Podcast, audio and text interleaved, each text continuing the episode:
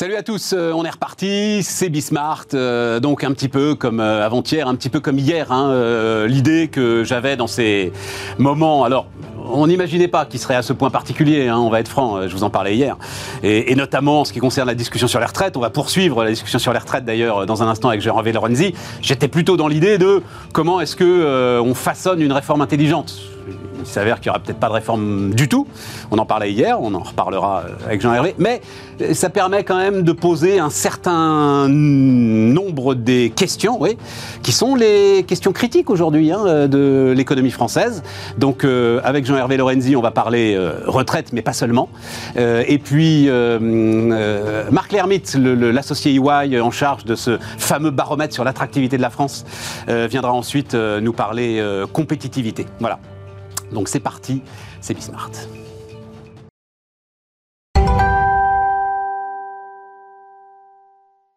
Donc, Jean-Hervé Lorenzi, bonjour Jean-Hervé. Bonjour. Merci beaucoup de venir nous voir, président du Cercle des économistes, mais en l'occurrence, on dit quoi Titulaire de la chaire... Euh, titulaire. Titulaire, voilà, hein, de, la chaire Transition démographique, Transition économique. Euh, je vais te faire un aveu. Euh, en fait, j'avais lu notamment, c'est dans les échos qu'il y a eu un point de vue détaillé hein, sur ce que vous appelez une, une réforme des retraites intelligentes. Et je vais te faire un aveu comme... Et je le fais parce que je pense que beaucoup de ceux qui écoutent, regardent Bismart, beaucoup de ceux qui qui travaillent et réfléchissent à la politique, aux grandes questions de société, mais sans vraiment avoir le temps d'y réfléchir, j'avais pas vraiment percuté la différence entre la durée de cotisation et la borne d'âge. Voilà. et il y a une réelle différence. Ah bah oui, bien sûr que oui. Mais oui. C'est pour ça que euh, le, la discussion sur euh, la, la j'allais dire, les 64 ans, 65 ans est totalement débile. Pas, pas comme ça. D'ailleurs, ça focalisé. Récemment, le président Macron a perdu sa majorité parce qu'il avait sorti cette histoire de 64, 65 ans, secondes ses annuités. Évidemment. Alors, on a un double critère qui vient, euh, un, jouer symboliquement, c'est l'âge de départ légal, mais c'est du symbolique. C'était Mitterrand 60 ans. C'est du symbolique quand c'est 62 ans, parce que les annuités font que tout le monde, de toute façon, est obligé d'aller euh, au-delà de 62 ans. Voilà, oui, je suis d'accord. C'est en ça, au 64, 65, ça change la donne, parce que c'est plus du symbolique pour un gars qui a commencé à bosser à 18 oui ans. Et non, oui et non, parce que euh, la réalité, c'est que euh, le nombre d'annuités tel qu'il évolue, et qu'il est en fait l'élément l'élément deuxième, second, est en fait l'élément clé. C'est là-dessus que ça se joue. voilà, c'est ça. C'est pas sur l'âge. Et pour prendre un exemple,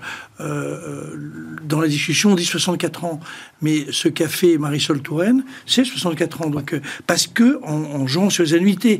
Et il se trouve que les Français sont hystériques sur l'histoire de l'âge de départ légal, parce que c'est. Euh, ben oui, mais ils ont raison. Moi, en fait, j'ai découvert, en me penchant sur le truc, on se parle franchement, on se parle franchement sur Bismarck. Tu basiquement, on va dire, enfin, en ce qui me concerne, allez, tu te classes sans doute, si tu avais à te classer, du côté de droite, donc finances publiques, donc rigueur des finances publiques, donc retraite à 64 ans. Voilà. Ta réflexion, elle est aussi bête que ça. Et, je suis d'accord avec toi, à ce stade-là, elle est débile. Elle est débile parce que elle touche quelque chose euh, qui symboliquement est vécu par les gens comme euh, dramatique. Euh, Mitterrand a été élu sur les 60 ans. on a, il y a eu des réformes. Alors, ce qui est très important à comprendre, c'est que c'est pas si compliqué que ça de faire des réformes. Il y en a déjà eu quatre majeures. Je veux dire, c'est une illusion. Toutes ces histoires est un immense baratin. Il y a eu quatre, euh, quatre réformes, à commencer par Balladur en 93. Les retraités, d'ailleurs, vont commencer à le sentir de manière euh, très forte, hein, parce que en réalité, le, vrai sujet, c'est qu'un salarié du privé et euh, oui du privé se trouve voit sa, sa retraite être euh, associée à l'évolution des prix et pas des salaires. Les salaires, ça augmente plus vite que les prix. Donc, il y, a un décalage qui est énorme. Hein. En, en 10-15 ans, ça fait 20%. Hein. Donc, c'est pas du tout, pas du tout négligeable. Puis il y a eu trois autres réformes qui ont assez largement porté sur les annuités, pas sur, pas sur l'âge. Il y a eu les 62 ans, bon, symboliquement, mais les annuités, la dernière de Marisol Touraine, nous amène directement à ce que veut euh, Macron. Donc je veux dire, c'est une. Alors nous y amène, mais Jean-Hervé nous y amène assez lentement. Donc c'est un trimestre supplémentaire tous les trois ans, hein, euh, par, alors euh, j'ai appris ça d'ailleurs, par génération de retraités. C'est chaque année en fait, hein, une génération de retraités. Les déséquilibres sont là quand même. Donc, est-ce qu'il ne faudrait pas et d'ailleurs, Dussopt, à un moment, il a dit ça, et ce sera peut-être ça la seule réforme. Accélérer un tout petit peu le rythme de la réforme toi. Bien sûr, mais il n'y a pas besoin de mettre. On va pas mettre des millions de gens dans la rue parce que on augmente. T'as dit, dit guerre civile. T'as dit c'est un risque de guerre civile. Enfin, les gens, les gens le vivent comme ça. N'y peut rien. Euh, moi, j'adore travailler euh, et j'ai passé largement l'âge de des, des 62 ans. C'est comme ça. Puis il y en a qui ont eu des métiers difficiles. Il y a des gamins qui ont démarré à 16 ans comme artisans bouchers. Il y en a d'autres qui sont sortis l'école euh, euh, je sais pas, d'une école d'ingénieurs prestigieuse. Je parle pas de l'école plus technique parce que ce sont des fonctionnaires, ils sont tout de suite, ils, ont tout de suite un contrat de, de salarié en fait du public. Mais euh, je sais pas, l'école centrale, paf, ils démarrent à 25 ans. Il y a 8 ans de différence et euh, c'est pas les mêmes métiers, les mêmes choses. Donc c'est les annuités qui comptent en y mêlant un tout petit peu de de, de pénibilité et puis surtout, et c'est ça le sujet, c'est que la moitié des gens entre 55 et 62, 63, 64 ans sont au chômage, que ça coûte plus cher de payer des gens au chômage que de leur filer la retraite pour la collectivité. Donc le vrai et unique sujet, c'est le taux d'emploi des, euh, des gens. Seniors, il faut prononcer le mot. Nous le sommes, toi et moi. Et c'est pas peut-être plus que toi, plus toi que moi. Et, euh, Tu sais, j'ai eu un choc un jour. Je l'ai déjà raconté. J'ai eu un choc quand j'ai appris que j'étais euh, RSE compatible. C'est-à-dire, une entreprise qui emploie un gars de plus 50 ans, elle peut, elle peut le mettre dans son bilan RSE quand tu apprends ça, ça te fait un choc quand même. T'es un peu comme une tortue, tu vois. T'es protection de la biodiversité. C'est tout ça qui était débile, c'est que à partir de 50 ans, en fait, on, la formation continue ne porte que sur la cuisine euh, végane et sur euh, le, la réflexion sur l'avenir de l'humanité. Or, les gens sont évidemment très bons. J'en prends un exemple. Il nous manque 100 000 euh, on va dire techniciens, allant de l'ingénieur euh, au technicien supérieur en matière d'informatique en France c'est quand même pas compliqué d'essayer de garder les gens. Donc, premier sujet, augmenter massivement, et ça c'est une vraie, vraie réforme systémique, avec les entreprises, le fait que euh, on augmente le taux de d'emploi des seniors. Et ça a d'ailleurs bien commencé, puisqu'entre 55 et 60 ans, on a gagné en 4-5 ans 10%. Euh, Donc c'est tout à fait jouable. Tout à fait C'est-à-dire que ça se fait naturellement au fur et à mesure où le système demande plus de trimestres. Voilà. Bon. Et surtout, à partir du moment où les entreprises se disent, un gars à 50 ans, il ne faut pas le mettre euh, dans le RSE, il faut considérer qu'il est utile, qu'il est ceci. Alors, et puis il y a des métiers où il faut arrêter plus jeune. Voilà, il faut surtout pas euh, un, dispositif universel. Ça, c'est le premier aspect. Deuxième aspect, 500 000 personnes sont en cumul emploi-retraite et 100 000 vont au-delà des 62 ans. Ça veut dire quoi? Ça veut dire que c'est pas très compliqué, en mettant un bonus un tout petit peu plus fort, d'amener les gens naturellement à travailler jusqu'à 63, 64, 65. Quand tu dis 100 000, c'est 100 000 par an. C'est sur, euh, c'est sur, chaque, euh, génération, encore une fois, génération de retraités. Tout ça est, est, en fait une question de l'organisation du marché du travail qui, en fait, bouge beaucoup puisque on a vu cette année que de l'apprentissage qui était euh, le rêve de tout gouvernement français depuis 30 ans, bah, il a suffi de faut changer un peu les acteurs et de mettre plus en bah, De mettre 8000 euros de primes aussi. Euh, ah ben oui, oui, mais enfin, on parlera d'argent public. on met des primes. C'est quand même très bon que les gens aillent euh, à phase d'apprentissage. On voit bien que le marché est beaucoup plus vigoureux, euh, puisque quand même il y a eu un million de créations d'emplois, ça on peut pas le, le, le nier, c'est quand même très fort. Et tout ça, je veux dire, ça se fait par volontariat et on donne un petit coup de pouce, bien entendu. Je veux dire, voilà, c'est, il vaut mieux faire ça que de filer euh, euh, du pognon sans la moindre. C'est étonnant parce que la façon dont tu racontes ça, mais c'est un de tes grands mérites d'ailleurs, hein, c'est que euh, avec beaucoup de calme, alors que partout, on nous décrit effectivement euh, un chantier euh, phénoménal à mettre en œuvre, euh, guerre civile, changement total de mindset des entreprises. Parce qu'aujourd'hui, Jean-Hervé, aujourd'hui, pourquoi est-ce qu'un senior sur deux est au chômage? Parce qu'il y a trois ans, parce que tu as, 56 ans aujourd'hui, l'entreprise te fait un chèque et tu as trois ans d'acédique derrière. Et donc, effectivement, tu peux tranquillement euh, avoir une espèce de pré-retraite qui ne dit pas son nom et de pré-retraite assistée. Donc, c'est tout ça aussi qu'il faut changer quand même. Non, mais c'est un ensemble. la variable clé pour l'économie française, c'est la côté travail, mais c'est pas euh, noir et blanc, c'est 5-6% de plus qu'il faut essayer de gagner. Si on regagne 5-6% de plus, objectivement, euh, on, on, résout à peu près tous les problèmes macroéconomiques français, tous. Pas compliqué, hein, c'est pas compliqué. Donc les 5-6%, c'est... Attends, attends, attends, ça m'intéresse beaucoup. 5-6... Tu, tu, dis quoi? Le nombre d'heures. Il y, a quoi? Il y a, 25 millions de personnes. Il y a combien? Il y a 35 millions de personnes si rajoutent les fonctionnaires. Euh, 30 millions de personnes à peu près qui travaillent euh, aujourd'hui en France. Moins, voilà, un peu moins, un peu moins. Donc tu rajoutes 5 à 6 sur l'ensemble. Sur l'ensemble. Mais tu résous tous les problèmes macroéconomiques français, tous. Un million et demi de personnes en plus au boulot ou 2-3 heures. D'ailleurs, personne n'est à 35 heures. C'est une, tout ça aussi, c'est des fictions. On vit dans des systèmes de fiction avec euh, dans la réalité, euh, ce que tu viens de décrire, c'est-à-dire euh, des départs dissimulés, lancés depuis très longtemps. C'est oui. Raymond Barre qui avait lancé les pré-retraites.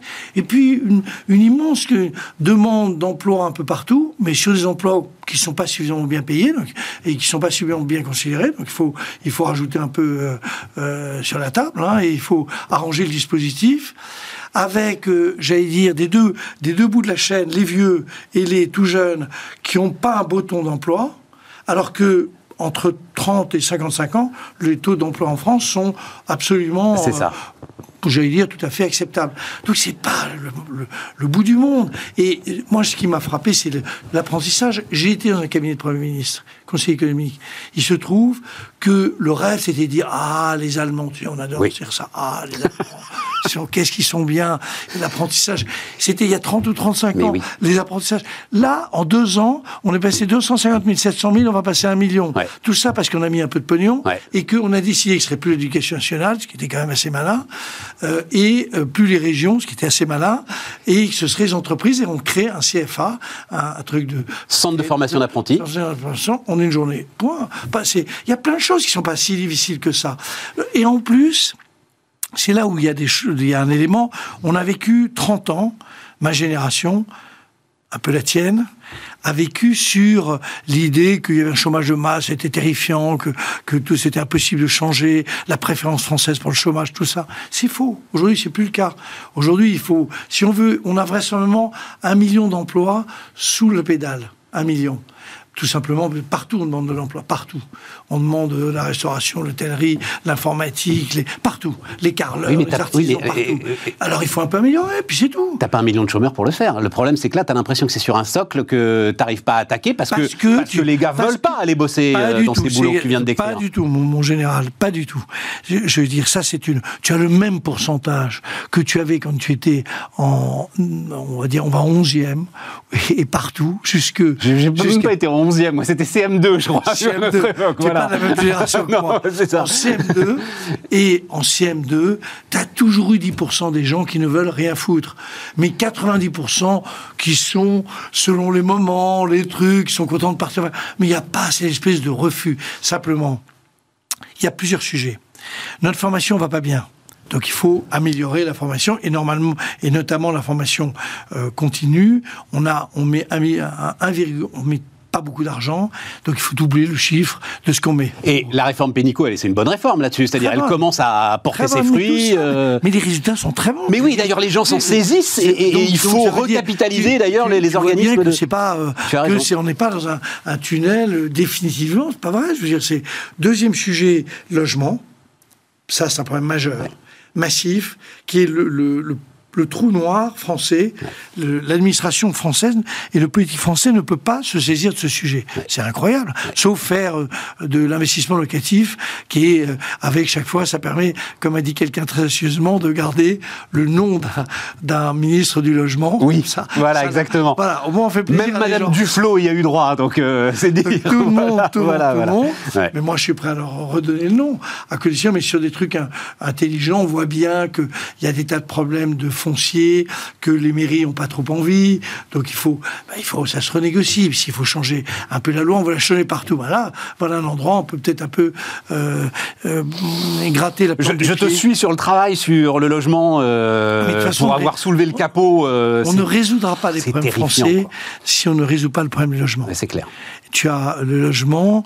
Et donc, tout simplement parce qu'un gamin à la peut fin, pas. À la fin, tu retires le permis de construire au maire, tu le files au préfet, tu fais grande cause nationale, et emballer c'est peser, et sur 10 ans, on construit ce qu'il faut construire. Mais monsieur, je suis, d'accord avec je suis pas plus que d'accord. Je te nomise logement immédiatement. mais on me dit que ça aussi, ça crée la guerre civile en fait. Si tu, si, tu retires le permis de construire au maire, si tu imposes de force aux gens dans les communes, euh, vous allez avoir un immeuble là et tout le monde se tait, euh, non Alors tu peux le faire astucieusement, tu donnes un peu plus de rôle aux préfets qui vont retrouver un rôle, euh, ou je sais pas quoi, au DDE, ex-DDE. Enfin, moi je, je suis. Regarde l'histoire, ce qui s'est passé pour l'apprentissage. Tu avais à la fois l'éducation nationale et les régions qui étaient. qui étaient et ça s'est réglé. Mais tu sais à quoi ça me fait penser C'est, je pense à ce truc-là euh, en ce moment. C'est euh, l'espèce de depuis qu'on est rentré en crise politique, on peut le dire. C'est le rêve libéral. Donc, j'en ai déjà parlé. Hein, les Belges sont restés sans en fait, sans personne pour prendre des décisions, on va le dire comme ça, sans gouvernement pendant 571 jours, et en fait sans personne pour prendre de réelles décisions entre 2007 et 2012. Alors ils ont perdu Fortis, oui d'accord, euh, au moment de la crise euh, financière, mais bon, s'il y a eu un gouvernement, est-ce que ça aurait changé les choses? Mais sinon l'économie belge, c'est... Et la façon dont tu décris en fait des réformes simples, sans effet de manche, sans euh, grandes réunions, colloques, Grenelle de je ne sais quoi, euh, cahiers de doléances, etc. Juste une administration euh, intelligente qui avance tranquillement, ça fait envie quand même. Oui, puis je veux dire, tu vois, le, la réforme, première réforme des retraites du quinquennat précédent, à la fin, je cite pas de nom, mais les gens en charge, ils comprenaient même pas ce qu'ils racontaient. C'était tellement compliqué. Tu imagines, on mettait tout le monde, les notaires, les bouchers, les trucs, les avocats, tout le monde dans le même sac. Enfin, c'était évidemment que ça pouvait pas marcher. Euh, d'ailleurs, c'était incroyablement compliqué à expliquer. Et quand tu vois bien, ça m'avait amusé parce que les pharmaciens, par exemple, les pharmaciens, ils ont un fonds de pension qu'ils qui, ont le droit de faire. Et je veux dire, évidemment que tu touches pas où. On va pas fermer, on va pas mettre en grève les pharmacies. Euh, donc, les avocats aussi, on faisait très fort, hein, les avocats. Les avocats. Le régime des avocats. Mais on pouvait rapprocher les salariés du, du privé du public. On pouvait faire les trucs intelligemment en faisant ça. Dans votre idée, j'ai regardé, dans votre idée, il faudrait qu'il y ait trois grands régimes oui. Indépendants, salariés, euh, publics, c'est ça euh Non, il y en a même public et privé. Je les rapproche alors pour que je n'ai pas de guerre civile euh, et qu'il n'y ait pas de drame, je les rapproche d'abord et avant tout sur le nombre d'annuités. Tu vois, en 5-10 ans, tout le monde a le même nombre d'annuités. Comme ça, on a la paix, ce qui résout en même temps le problème des régimes spéciaux. Et sur le dispositif de calcul? Et sur le dispositif de calcul... Bien plus favorable pour euh, oui, mais la fonction publique. Alors là, c'est vrai que c'est compliqué parce que euh, il faut comparer, mais faire une étude, c'est pas non plus très difficile, entre la rémunération, mettons, d'une assistante dans le privé, une assistante dans le public, d'un contremaître dans le privé, d'un contremaître dans le public. faut regarder. C'est vrai que c'est pas tout à fait euh, la même chose. Dans certains cas, d'ailleurs, c'est plus favorable au public qu'au privé, donc il n'y a pas de règle absolue, mais simplement il faut le traiter de manière, en mettant bien sur la table, pas des milliards de chiffres, mais euh, de dire voilà exactement. C'est vrai que tu prends un prof, un prof, un agrégé d'histoire-géographie. Honnêtement, il a passé un concours qui est très difficile. Objectivement, aujourd'hui, c'est pas très facile de tenir une classe. Il fait quand même ses 18 heures. On dit, euh, c'est terrible, il y a beaucoup de vacances. enfin, honnêtement, avec les RTT, euh, il n'y a plus tellement de différence. Et, il, il, gagne euh, trois fois moins qu'un jeune qui... Oui, tout à fait. Il doit être à 4000... S'il est agrégé, il doit être à 4000 euros par mois. et... Même pas, même pas. Même pas, même pas. voilà, même pas, même pas. Donc là, il y a des sujets qu'il faut régler. Tu vois bien que les infirmières qu'on voit, qui sont au, au bord de, de, la frontière du Luxembourg, elles partent tous les matins. Même chose Suisse, il y a quand même des trucs qui marchent pas bien en termes Jean de Pourquoi J'ai entendu, j'ai lu et je suis convaincu, si on reprend l'histoire de la borne d'âge. Qu'est-ce qui, enfin, je sais pas si tu as une explication, mais qu'est-ce qui s'est passé? Pourquoi est-ce que des, responsables politiques. Pas des responsables, c'est le président. Le président, mais avant lui, Édouard Philippe, avec euh, ses 64 ans et son âge pivot. Pourquoi est-ce que des responsables politiques mettent ça en avant alors que, enfin, j'imagine, ils savent très bien ce que tu viens de nous décrire et de nous expliquer. je pense qu'ils ne, ne, pensent que symboliquement, c'est très important de dire qu'on s'attaque à la réforme des retraites. Moi, je dis, j'en ai eu quatre. C'est leur pont d'Arcole, quoi. Ils vont chercher une victoire. Il y en a déjà eu quatre. Je veux dire, il y en a eu quatre qui sont déjà très importants parce que juste un chiffre, un chiffre. Aujourd'hui, il y a 14% de notre richesse produite, le PIB, qui vont vers les retraités. S'il n'y avait pas eu les quatre réformes, ce serait 18%, 4 points de plus.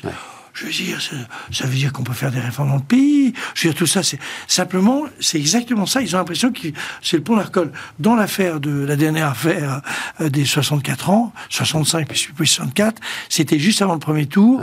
Il semble que ce soit quand même un calcul politique qui consistait à essayer de dire euh, aux, LR, enfin aux gens qui votaient LR, votez pour moi, je suis, je vais faire une réforme de droite tout le monde associe ça à une réforme. Or, en réalité, c'est pas une réforme de droite ou de gauche, c'est une réforme parce qu'il y a des tas de C'est une réforme idiote. Et alors tu as un, souci que d'ailleurs euh, qui sont bien mis, c'est que il y a quand même des toutes petites retraites. Il y a des situations qui sont très difficiles. Il y a la vieille dame qui est dans une chambre de bonne et qui descend acheter du canigou ou du ronron parce qu'elle peut pas se payer autre chose. Donc il y a des tas de trucs qu'on peut, qui montrent aussi que c'est une réforme du pays. Là, ceux qui veulent la réforme faire travailler, c'est évidemment ceux qui sont à la retraite. Ça, euh, ils ont compris qu'il fallait qu'ils avaient intérêt à, à l'être. Moi, j'ai eu le malheur. Et c'est eux qui votent. J'ai, et c'est eux qui votent. J'ai eu le malheur un jour par un égo démesuré et stupide, une très grande chaîne de télévision, moins importante que celle-là, mais qui s'appelle TF1, et me disent est-ce que vous voulez passer euh, le, journal de 20h le dimanche? Bien sûr, ça se refuse pas. Bien sûr, ça se refuse pas. 12 secondes. Et la question, c'était est-ce que vous êtes pour la CSG favorable au fait que la CSG des, des retraités soit la même que celle des autres? Et je dis bien sûr que je suis pour. Il n'y a aucune raison ça s'est mal terminé parce que j'ai reçu des lettres, je n'ai pas des lettres d'insultes, je demandais une protection. C'est ça, c'était des protections policières.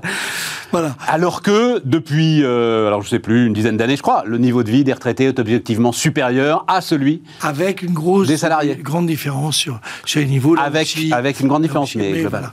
Euh, et, et, on oublie toujours de dire que 75% des retraités sont propriétaires de leur logement, ce qui est quand même une sacrée différence. Parce que quand on regarde les chiffres, on ne jamais réellement ce chiffre-là. C'est-à-dire le fait que Bien le sûr. jeune est obligé de payer son loyer, Bien sûr. Il, il, paye. Jean-Hervé, euh, enfin les deux sont liés d'ailleurs, parce que donc euh, réforme des retraites, il y avait quand même cette idée, mais là le temps tourne très vite, cette idée aussi de récupérer de l'argent euh, en fait, c'est la seule vraie marge de manœuvre sur les finances publiques, donc de récupérer de l'argent pour aller traiter d'autres sujets, et notamment à venir financement de grandes dépendances, etc. Mais il y a quelques années, euh, c'est toi qui, je, l'ai entendu de ta bouche le premier, tu as dit on ne sortira jamais des taux négatifs. On, enfin, en tout cas, tu dis, personne n'a le bon d'emploi et il faut se mettre dans l'idée que l'ère de taux négatifs ou en tout cas de taux très bas, etc. Là, il y a une volonté de la Banque centrale, alors Réserve fédérale aux États-Unis, Banque centrale européenne, d'essayer d'en sortir. Sur les taux courts. Hein. Sur les taux, courts, mais on voit déjà craquer, on, on voit déjà la fragmentation de la zone euro. Ça, c'est le sujet. Ça, c'est le eh ben sujet. voilà, c'est ça. Ça, c'est le sujet. Mais euh, regarde, les taux demeurent, euh, les taux réels, à 10 ans, demeurent euh, très largement négatifs. Très largement négatifs, au regard de l'inflation, évidemment, hein, mesdames, messieurs. Voilà, très largement négatifs. Et la, la, Banque Centrale Européenne a un sujet qui est très particulier, c'est que il se trouve que les, elle n'est pas comme c'est pas un ensemble d'États comme les, les, États, les États aux États-Unis. Chacun a son, ses propres ventes de, de euh, d'obligations de long terme, c'est ce qui nourrit son propre déficit budgétaire, euh, voilà, et son propre, ses propres besoins de financement. Personne ne peut se permettre. Alors, on a déjà fait un gros lulu pour euh, Malte qui doit représenter la moitié de, on va dire la moitié d'un gros département français. Le, la Grèce c'est 4-5 départements français. Et on parle de l'Italie ou de l'Espagne, alors là, c'est autre chose. C'est un séisme. Donc évidemment qu'ils vont continuer une, j'allais dire, une politique ciblée sur les, les pays qui sont les plus en danger. Simplement parce que personne ne peut se le permettre. Personne ne peut se permettre d'avoir l'explosion de la zone euro. Donc, euh, Donc quand elle, parce qu'il y a eu des phrases assez fortes quand même. Hein, euh, euh, donc Isabelle Schnabel, qui est l'une des représentantes allemandes au directoire de la Banque centrale européenne, dit notre l'engagement de la BCE pour contrer la fragmentation ne connaît aucune limite. Donc elle a refait un petit peu le, Mario Draghi. le Mario Draghi. Et euh, Christine Lagarde, ce sera efficace, proportionné, j'adore, on se croirait dans un western, ce sera efficace, proportionné. Quiconque douterait de cette détermination commettrait une grave erreur. J'adore. Non, ce qui est Non, mais ça- je- c'est- Non, mais ça veut dire que c'est chaud. Et du mauvais truc, le- les, les cinq mots de, de, de, euh, De Mario Draghi, Mario Draghi à la- à change la face du monde, c'est incroyable. Ce type a été, euh, restera dans l'histoire des banquiers centraux comme unique. Qui prononce cinq mots qui reviennent à dire quoi qu'il en coûte, je ne nous céderons pas. Juillet 2012, hein. Juillet. We will do whatever it takes to save the euro, and believe me, it will be enough. Mais ça veut dire que cette, elle reste pleine et entière, à ton avis, cette détermination, c'est-à-dire euh, dix ans C'est après, une, c'est une question de, de j'allais dire, de, de survie. de survie. Mais ça veut dire que dix ans après, rien n'a changé. Dix ans après, ne- ne- ne- enfin le, le- le- le- le- la convergence budgétaire, économique euh, de la zone euro n'a pas avancé d'un Eh ben, poil. moi, je suis On pas tout à fait d'accord avec toi pour euh, un, un sujet simple. Je pense que euh, nos amis allemands, qui ont été le modèle absolu à partir de la réunification, hein, c'est quand même, ça a beaucoup joué. euh, Tout à fait. Réunification, aujourd'hui, sont dans une position qui est beaucoup moins favorable que euh, elle ne l'était il y a simplement En 2012, il y a dix ans en 2012, et quand euh, Mme Merkel, euh, on m'avait raconté ça, réunissait les chefs d'État, et c'était la maîtresse d'école qui expliquait ce qu'il fallait faire, c'est tout juste s'il n'y avait pas euh, une règle pour taper sur le doigt des gens. Euh, en réalité, euh, aujourd'hui, on est dans une situation qui est extrêmement compliquée. Euh, la politique énergétique allemande apparaît comme une erreur tragique pour ce pays. Le, la réalité de la croissance n'est pas fabuleuse. Ils ont un taux d'inflation très important. Madame Schnabel déclare, joue son Mario Draghi. Ouais. Bon, on est, euh, on est dans un monde qui change. Non, ça a changé. Je pense que la convergence politique de la pensée euh, et la perception qu'on est dans un monde qui se termine et que celui qui arrive est beaucoup, beaucoup, beaucoup, plus compliqué pour tout le monde. Ça, je pense que les gens l'ont en tête, la Chine, les États-Unis. Ouais, tout à fait, tout à fait, tout à fait. tout ça est beaucoup plus compliqué, qu'il faut se calmer, faut pas jouer les, les maîtres d'école trop rapidement. Et donc, on va bien voir ce qui se passe, mais je pense que... Mais tu penses qu'on on- on peut sortir de tout ça euh, plus fort? On, on l'a vu, l'émission de dette commune au moment de- du Covid. Là, par exemple, euh, on n'en voit pas du Tout la perspective pour essayer de contrer ce qui est en train de se passer. euh, tout dépend. La réalité, c'est que on est dans une crise exogène, c'est-à-dire que l'inflation, elle n'est pas venue de la quantité de monnaie, elle vient du fait que des prix sont liés à la rareté, à des, toute une série de phénomènes qui ne sont pas uniquement la guerre en Ukraine, mais des phénomènes réels. Et donc, euh, la lutte contre l'inflation supposée ne peut venir que du ralentissement de la demande. Le ralentissement de la demande, c'est si on joue, si- c'est un jeu dangereux parce que elle peut conduire doucement à une récession mondiale. Et moi, j'aime bien les récessions, euh, mais euh, je trouve que c'est toujours dangereux de jouer avec ça. C'est comme ceux qui disent il faut aller euh, faire la guerre à la Russie. Je rappelle que c'est une vieille expérience, mais ça s'amène de la même manière. Il y a des millions de, jeunes qui meurent, euh, et 4-5 ans après, on se dit, mais ça servait à quoi? En 2019, 2020, euh, 1919, 1920 Quoi ça servait tout ça Oui, puis là, Donc, Attention, attention à tout ça. Et donc, je trouve que Jérôme Powell, y compris hier soir, euh, a poussé le, le bouchon un peu loin. Je suis pas sûr que, euh, en réalité, on ne soit pas dans un jeu extrêmement dangereux. Et que, En fait, on entend, pour être clair, j'ai entendu ça, on en a parlé ici, il y aurait nécessité de provoquer une récession pour être sûr de casser l'inflation, en fait. C'est ça que Oui, tu décris, euh, oui. Jean-Hervé. Et toi, tu dis non, ne jouons pas euh, ce un jeu-là. jeu beaucoup trop dangereux. C'est un jeu qui est là parce que la récession c'est bien gentil, mais mais euh, on en sort comment? Et comme euh, ça signifie faire ce qu'on a fait en 2009, 2010, c'est-à-dire brutalement remettre des liquidités, inventer une nouvelle politique, et ça on le fait le, le- le mois suivant, euh, on va m'expliquer quelle est la logique de tout ça. hein. Ouais. Moi je pense qu'il faut garder son calme. Je veux dire, l'inflation, elle est. T'es dans quelle perspective justement euh, sur l'inflation? C'est-à-dire là, euh, dernière prévision de la Banque de France, là, je regardais ça, 5,6% d'inflation en France, et l'idée qu'on est quand même sur une grosse bosse qui commence à se dégonfler très très sérieusement septembre 2023, quoi. Voilà, quelque chose comme ça. C'est ça, c'est le la perspective générale? Je pense que ceux qui prennent des prévisions, qui donnent des prévisions à un an, sont plus ou moins, sans s'en rendre compte, des escrocs. Donc, euh, je veux dire, c'est très bien de le dire comme ça. Je, crois que personne n'a qu'une idée sur ce qui va se passer. En revanche, à ce point-là, Jean Hervé, à ce point-là, oui, bien sûr. Et je rappelle juste que les, les chiffres, vous les avoir en tête. Quand euh, Reagan prend le pouvoir, la suite euh, donc de son de, prend le pouvoir, la, la l'inflation aux États-Unis est, de l'ordre de 15%. Donc nous, nous avons vécu, ma génération a vécu, jeune, hein, dans la période jeune, avec de, l'inflation qui était 12-13%. Oui. C'était pas bien. C'est pas un bon dispositif. Mais je veux dire, 5%, c'est pas non plus la fin du monde. Euh, donc, euh, euh, donc, on est, moi je trouve que dans tous ces domaines-là, on est très agité pour des situations qui sont très nouvelles, sur lesquelles on est en plein brouillard intellectuel, on n'a pas la, moindre idée de la manière dont les choses peuvent se dérouler, et donc je crois qu'il faut euh, bien attendre, bien regarder les sujets. Moi, ça me va qu'on augmente un peu d'un demi-point, de 50 points de base. Ça me gêne pas. Et puis on dit, on va voir, mais là, tout de suite, on va, on va sortir de nouveau c'est très dangereux. Des bazookas et des choses comme ça, là, c'est ça. Très dangereux. Très dangereux. Et, dernière question, il faut continuer à parce que euh, on est quand même sur ça. Enfin bon, j'ai aussi beaucoup dit, c'est un des paradoxes les plus dingues pour moi de cette élection et de cette séquence législative, c'est qu'on parle pouvoir d'achat. On a dépensé euh, depuis six mois peut-être 45 à 50 milliards d'euros en euh, bouclier énergétique, chèques divers et variés. personne s'en est rendu compte. Et il faut continuer ça. Ça c'est de la.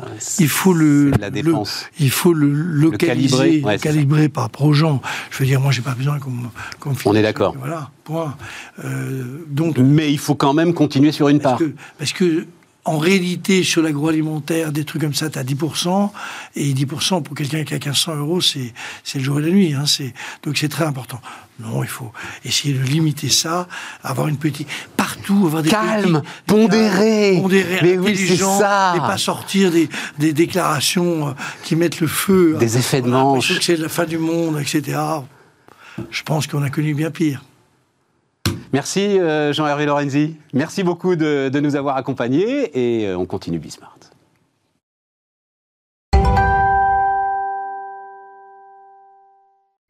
On repart et on repart donc avec euh, Marc Lermite. Salut Marc. Bonjour. Associé EY, l'homme qui est l'homme des investissements internationaux en France, l'homme qui est l'homme qui détient les clés de l'attractivité. Donc je me alors première question, mais tu n'as peut-être pas la réponse, et vraiment, faut pas hésiter, hein, Marc, mais je me disais, dans les contacts que tu as noués, il y a depuis combien de temps tu fais ce baromètre des investissements Voilà, voilà, donc euh, je pense que tu as noué quand même un certain nombre de contacts, que le téléphone a peut-être sonné euh, sur ces euh, deux, trois derniers jours, et est-ce que, vraiment, question très simple, est-ce qu'il pourrait y avoir une forme d'impact sur la crise politique qu'on se prépare à traverser pendant quelques semaines?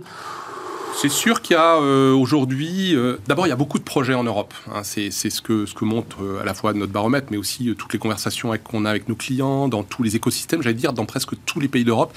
Énormément de volonté de réinvestir en Europe, de rapprocher des implantations industrielles des marchés européens, de faire de la relocalisation, de décarboner des chaînes de valeur. Donc il y a énormément de volonté de revenir.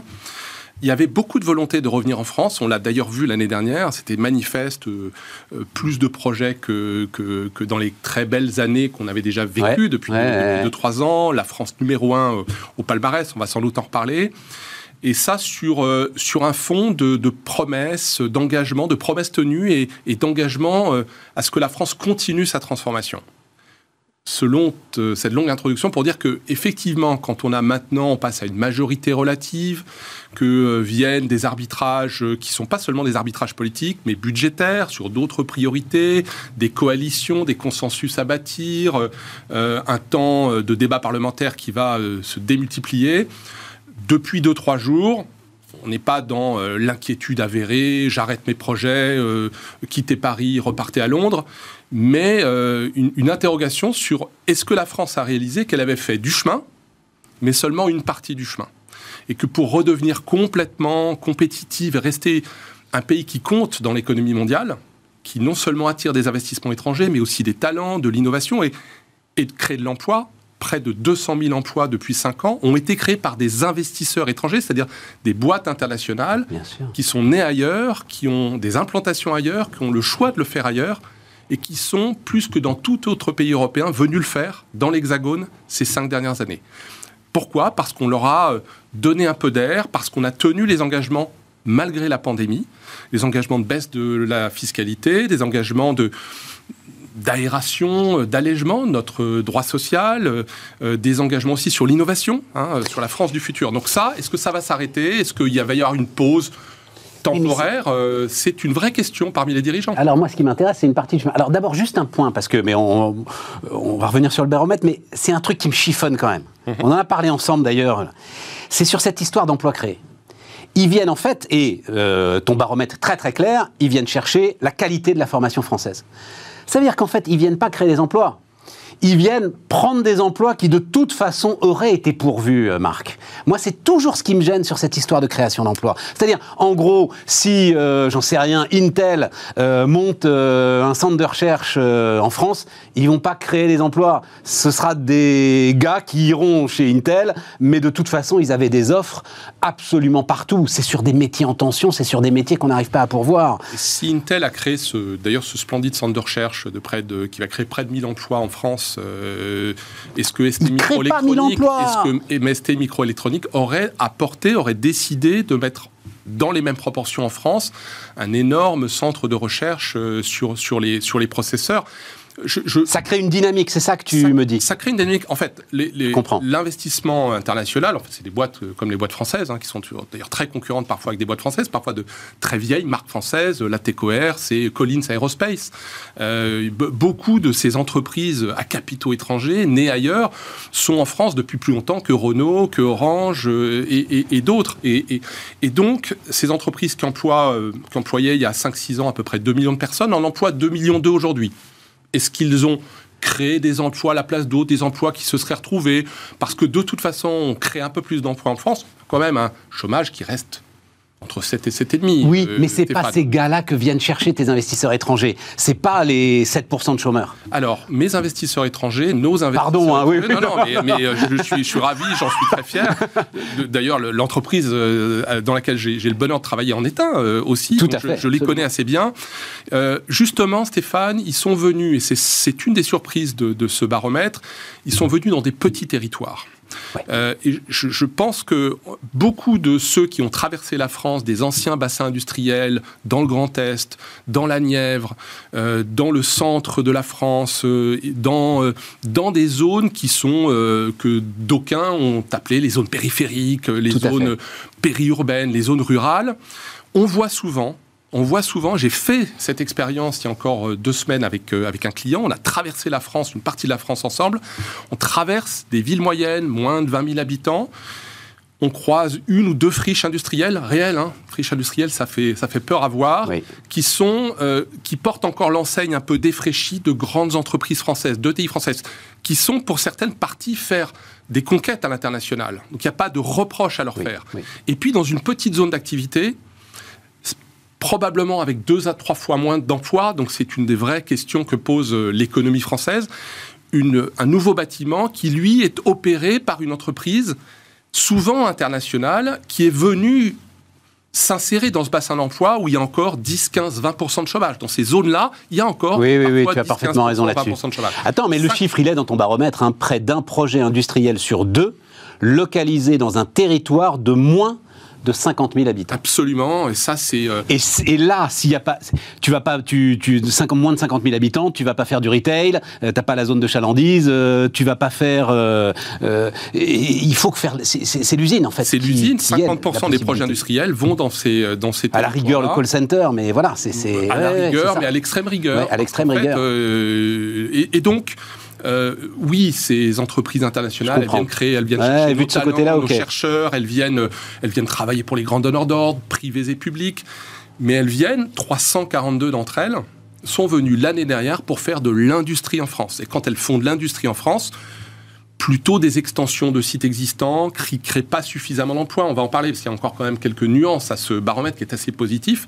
Elles viennent le faire dans des territoires qui sont d'anciens bases industrielles abandonnés ou laissés un tout petit peu de côté par des entreprises nées en France qui ont eu ces dix dernières années, dans le même temps, besoin d'aller euh, s'exprimer à l'international.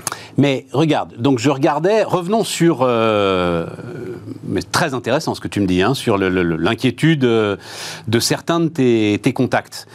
Bon, c'est les gens qui nous écoutent, qui nous regardent régulièrement, commencent à en avoir marre, parce que c'est une de mes marottes, c'est l'idée de dire rêve libéral. Finalement, c'est pas plus mal si on se retrouve avec un gouvernement empêché et avec euh, un parlement qui euh, ne peut pas légiférer. Parce que qu'est-ce qu'ils veulent tes investisseurs? Je regardais euh, innovation et fiscalité, stabilité fiscale. Mm-hmm. Donc là, ça y est, le taux d'IS, il est descendu à 25. Mm-hmm. C'est fait, c'est voté, etc. S'il n'y a personne pour le remonter, s'il n'y a personne pour y toucher, mais c'est la meilleure des nouvelles. Grosse insistance sur le crédit d'impôt recherche, c'est ça aussi, hein, euh, de la part de tes investisseurs? Oui, sur le fait de le maintenir, parce qu'il est régulièrement attaqué. Et là aussi, s'il n'y a euh, personne pour y toucher. Non, mais il y a encore du Tout va bien. On est encore aujourd'hui à peu près, hein, euh, toutes choses égales par ailleurs, on est encore à peu près en, en pression fiscale, on est encore à peu près 20% au-dessus de la moyenne européenne. 20 points au-dessus de la moyenne européenne. Sur le coût du travail. Donc voilà un des endroits où normalement, il faudrait continuer à, alléger un tout petit peu le, poids de la fiscalité. C'est un énorme, un énorme élément de la pression fiscale. Et notamment coût du travail qualifié pour le, le coût. du travail qualifié, absolument, parce que sur les, premières tranches de salaire, là, l'effort a été, a été fait. D'abord le CICE, ensuite les baisses de charges assez rapidement, et que je pense que plus personne ne peut contester aujourd'hui. Les impôts de production, autre sujet. Euh, on est encore dans un écart considérable avec un, un, énorme concurrent qui est l'Allemagne. Moi, je, le vois de façon assez concrète dans un secteur auquel j'ai un énorme plaisir à travailler en ce moment, qui est celui de l'ameublement. L'ameublement, c'est... 15 euh, 000 entreprises, 15 milliards d'euros de chiffre d'affaires, c'est des, PME et des ETI euh, absolument extraordinaires, Fermob, Thema Home, Gauthier, La Fuma et, d'autres, qui, sont, qui, qui, ont envie de faire du Made in France, hein, qui ont envie de le faire et qui ont certainement mieux à faire et, qui peuvent mieux faire sur leur capacité à l'export, sur euh, la confiance dans les marchés, pour s'équiper, former leurs compétences, mais qui ont d'abord un problème de compétitivité, qui est d'abord pour faire du made in France qui s'exporte très bien quand il est à bon prix, quand il arrive chez les consommateurs ou chez euh, euh, dans les bureaux ou dans les hôtels, parce que c'est ça qu'on vend quand on vend de l'ameublement. Tout à fait. Il faut qu'il le fasse à armes égales. Et là, les impôts de production pèsent très lourd dans leur prix de revient et dans leur compétitivité. C'est très concret. C'est très concret. Et dans tous les secteurs d'activité, ce Made in France qu'on sent euh, quand même euh, aujourd'hui en, euh, finalement assez désiré par beaucoup d'entreprises, pas seulement dans la grande conso, pas seulement dans le meuble, pas seulement dans l'alimentaire, pas seulement dans le luxe, mais aussi dans l'industrie, dans l'industrie dont les marques se connaissent pas. Ben, ce Made in France, aussi fort que ça. Moi, je te parle très franchement. Hein, je pense que c'est des mots. Tout le monde en parle. C'est les impôts de production, c'est des mots Non, non, non, non, non, non, non. Le désir du Made in France. Pardon pour l'expression que j'utilise parfois. C'est comme le sexe adolescent. Tout le monde en rêve, tout le monde en parle, personne ne le fait. Eh ben, tu vois et, le regarde un peu trop la télé. Alors, euh, c'est des mots. C'est dans l'étude. Il y, a plein tu de. tu as, J'ai vu les exemples qui sont donnés dans ton baromètre. Exemples et chiffres à l'appui. Oh, c'est anecdotique. J'ai pas parlé d'un tsunami de relocalisation, de désir de. C'est à chaque fois quelques dizaines de. L'année dernière, si l'on en croit, et parfois il faut les croire, il faut, il faut croire la parole de, nos ministres. Euh, euh, la ministre en charge me disait et, a ouvert ses livres et ses comptes, nous disait on a dans nos banques de projets aujourd'hui, dans les territoires d'industrie, dans ce que le Bercy est capable de recenser avec les régions, à peu près 500 euh, projets réels d'entreprises françaises ou d'entreprises nées ailleurs, d'entreprises d'investisseurs étrangers, 500 projets réels de relocalisation, 500 intentions de voter en France. Et c'est beaucoup ça C'est beaucoup. C'est beaucoup? C'est beaucoup, c'est pas suffisant pour passer de 7,5 de chômage à 5 euh, qui serait notre qui est notre rêve à tous. Oui, et de. Euh, c'est pour ça que je dis qu'on a fait la moitié. Et 200 milliards de déficit extérieur, parce qu'il y a ça aussi. Hein, absolument. Ces 500 projets, ils sont réels. Alors. Ensuite, euh, euh, on les voit au compte-gouttes, euh, semaine après semaine, mois par mois. dans le vélo, il y a eu un certain nombre de relocalisations intéressantes. Dans le textile, pour autant qu'on se mette sur des catégories de produits où le consommateur est prêt à payer 15-20% de prix supplémentaires. Donc on est on n'est pas dans le premium, mais on n'est pas non plus dans le bas ou le, milieu de gamme. on peut Et donc pour fortifier ce mouvement, on va dire. Un peu de production, charge sociale, Toi, tu penses qu'un un, un, gouvernement empêché, un parlement paralysé, euh, c'est pas bon et ça ne. ça, ça n'est que sur la micro, parce que le, mur de la macro, hein, on parle du mur de la dette, mais il y a quelques sujets macroéconomiques assez lourds devant nous et qui échappent pas aux dirigeants d'entreprise euh, et aux très bons observateurs et, journalistes, c'est qu'on a aussi une situation macro, une situation de dette, une situation euh, euh, qui, pèse aujourd'hui sur l'ensemble des contribuables et des contributeurs de, la recette fiscale en France. on, sait que, on sait hein, ce que nous ont dit les 5-7 dernières années. Moi, je pense que c'est pas uniquement le gouvernement, on va dire le premier mandat d'Emmanuel Macron, ça avait commencé un petit peu avant. Euh, il, faut être, il faut être honnête. Ça avait commencé bien avant pour le crédit d'impôt recherche. Ça a commencé avant quand on a réalisé tournant 2012-2013. Rapport Gallois. le fameux rapport Gallois. Le fameux rapport Gallois. Le vrai tournant. Et ensuite, quelques premières mesures de compétitivité et qui se sont accélérées en 2017-2018 et, et, et, qui ont porté leurs leur fruits puisque moi, je dis 200 000 emplois euh, nets supplémentaires euh, qui auraient peut-être été créés par d'autres. Moi, je ne les ai pas vus, les autres. Hein. Non, non, non, puis je comprends. Le, il, y a encore, il y a encore du mot dans les bassins d'emploi français, euh, dans le Nord. Tout à fait. Ton sujet de territoire est un sujet fondamental. Il y a quand même encore un petit peu de... fondamental. on peut fondamental. faire mieux. Modulo, on va mettre en face l'idée que toute réforme un tout petit peu ambitieuse, telle que, on vient d'en parler là longuement avec Jean-Hervé Lorenzi, réforme des retraites comme le prévoyait Emmanuel Macron, te mettais un tel pataquès dans le pays que peut-être ça aussi, tes investisseurs étrangers, si tu veux se gagner un peu de calme.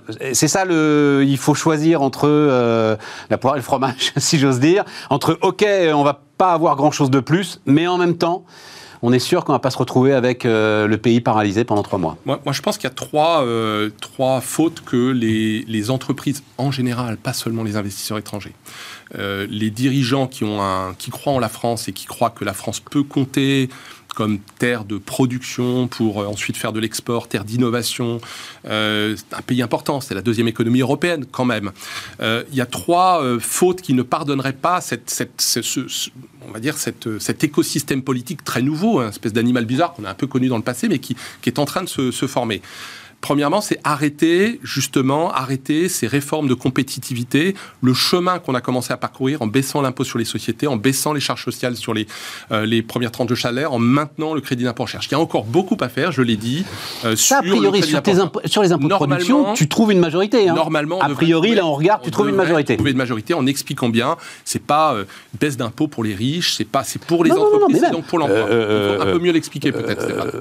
Bah, LREM euh, la droite, là, les Républicains et même euh, Rassemblement National, ils te baissent les impôts de production. Normalement, on devrait trouver des consensus, là, voire une, majorité, Deuxième sujet sur lequel, euh, qui est un vrai marqueur aujourd'hui de l'attractivité de la France, et c'est d'ailleurs le premier marqueur dans notre enquête, dans l'enquête d'EY, c'est l'innovation. C'est-à-dire que la French Tech, qui a aussi ses, euh, ses, nuances, ses problèmes, ses défauts, euh, qui manque de financement, même si on a levé des fonds comme jamais euh, l'année dernière en France, qui, a, qui, va avoir 10 licornes, elle en avait qu'une il, y a, il y a 5 ans. Il y, a encore, il y a encore du chemin pour arriver au niveau des, des grandes terres d'innovation, de, de levée de fonds, de start-up et de technologies très avancées dans le monde. Et donc ça, on ne nous pardonnerait pas de, de toucher, de ne pas continuer à améliorer ce qui fait aujourd'hui que l'enseignement supérieur français est quand même super recherché. Donc on a des chercheurs qui sont très très recherchés, qui sont très recrutés par des, euh, universités américaines, par des entreprises privées, et souvent pour partir. Donc là, il ne faut pas qu'on touche ça. Et le troisième sujet... Non mais ça, juste un point là-dessus, parce que garde ton troisième sujet. Euh, là, j'ai peur que le bébé parte avec l'eau du bain. C'est-à-dire euh, French Tech, Startup Nation, c'est tellement tu veux hein, coller à Macron que là, c'est plus compliqué. je pense que c'est pour ça que j'en parle. tu as parfaitement sur la fiscalité, ok, on peut bâtir un consensus, mais il faut expliquer en fait euh, euh, comment les entreprises fonctionnent et réfléchissent et, et ce qu'elles ont sous le pied pour créer encore plus d'emplois, pour baisser encore notre taux de chômage qui est inacceptable à 7,5. C'est pas acceptable de s'arrêter à 7,5. Sur l'innovation, je suis tout à fait d'accord avec toi, Stéphane. On a aujourd'hui une zone dangereuse parce que parce que c'est l'entrepreneuriat, parce que ce sont ce sont c'est ce que c'est ce qu'a euh, illustré Emmanuel Macron et ce qu'il a mis en avant euh, vraiment au centre de son agenda. Euh, il est allé mouiller la chemise, on le dit souvent à Las Vegas et ailleurs. Et, et ça, néanmoins, c'est quand même la, le, futur, pas à 10 ou 15 ans. C'est la création d'entreprises, c'est un horizon 3 à 5 ans, cette création d'entreprises. Et ton troisième point Troisième sujet, c'est qu'aujourd'hui, on se rend compte, si on s'en était pas aperçu, que euh, toute la, euh, la, régulation environnementale, la réglementation environnementale, la fiscalité environnementale, toutes les mesures de soutien, de relance qui viennent du financement public, hein, euh, le Green Deal européen, les fonds du plan de relance français, mais aussi la, la capacité du secteur financier à accompagner les, l'efficacité énergétique, la, tous les, les énormes les programmes de transformation des entreprises industrielles ou des entreprises de services, ça, pour 9 entreprises sur 10, c'est aujourd'hui un must. C'est-à-dire qu'elles prennent des décisions de localisation, c'est ce que notre enquête confirme, et d'autres d'ailleurs, c'est qu'elles prennent leurs décisions de localisation en regardant ce que les pays et les villes, hein, il y a vraiment plusieurs échelles, l'Europe d'abord, les pays et les villes, leur permettront de faire pour atteindre leurs propres objectifs euh, dans la taxonomie, leurs propres objectifs de euh, net zéro pour certaines, de, euh, de négatif pour d'autres, qui sont et ils sont même à te lire, ils sont même demandeurs de réglementation assez forte. Oui, parce que c'est ça le, paradoxe du truc. Hein. Ils, pensent que la réglementation dans un bon équilibre, tout est évidemment question d'équilibre, la, la, réglementation va permettre d'accélérer la, la, demande consommateur, la demande industrielle. Donc je pense qu'ils le voient se, se, réaliser comme ça aux États-Unis notamment, qui Tout à fait connu pour sa réglementation, mais c'est aujourd'hui par des, euh, des, des, grandes orientations réglementaires dans certains États, au stade des États. C'est pour ça que je pense que le niveau local, le niveau des régions, l'expérimentation dans les régions, dans les métropoles, euh, peut être très intéressante. À, à, imaginer que certaines villes ne, ne, ne réfléchissent pas à courte vue en disant moi je veux pas de ce projet parce qu'il est trop polluant etc. Parce qu'on est, euh, on est au bout et c'était ma dernière question quand même. L'attractivité de Paris ne se dément pas. Ouais. Ça veut dire que la personnalité du maire n'a absolument aucune importance? La personnalité du maire ou de la présidente de région, parce que c'est une affaire collective, c'est, je pense que on ne peut pas reprocher à, aux élus, euh, il y a aussi quelques dirigeants privés... non, non, non, mais quand même, c'est un truc, c'est, moi j'étais frappé de ça. tu es, tu, on, vit en France, sur les réseaux sociaux, il y a ce truc saccage Paris qui doit être sans doute le hashtag le plus euh, euh, retweeté, tweeté, etc. de l'année 2020. Et l'attractivité... Sans doute, je te laisse ton commentaire, mais l'attractivité de Paris, n'a sans doute jamais été aussi forte. Non, parce que, euh, parce que dans d'autres cercles qui te sont chers, Paris est magique. Parce qu'en fait, plus sérieusement, la, la seule autre métropole mondiale en Europe qui, fait, euh, qui peut faire concurrence à Londres, qui reste très, euh, très puissante hein, sur son industrie financière, ouais, les sièges européens de la tech qui sont encore. Mais la seule vraie concurrence de Londres, c'est Paris. C'est la région Île-de-France, c'est le Grand Paris. Et donc là, euh, on, a, on voit une montée en, puissance depuis quelques années de Paris et de l'Île-de-France. Hein. c'est une grande région euh, qui euh, peut faire pièce et, dans les grandes métropoles mondiales et notamment face à Londres. Donc, pour boucler la boucle, Paris est magique et dream bigger alors à ce moment-là. Je hein. pense voilà. qu'il ne faut pas s'arrêter de rêver. Il ne faut pas s'arrêter de rêver et rêver plus grand. Merci Marc. Donc Marc Lermite, associé EY, qui était notre deuxième invité sur Bismart et on se retrouve demain.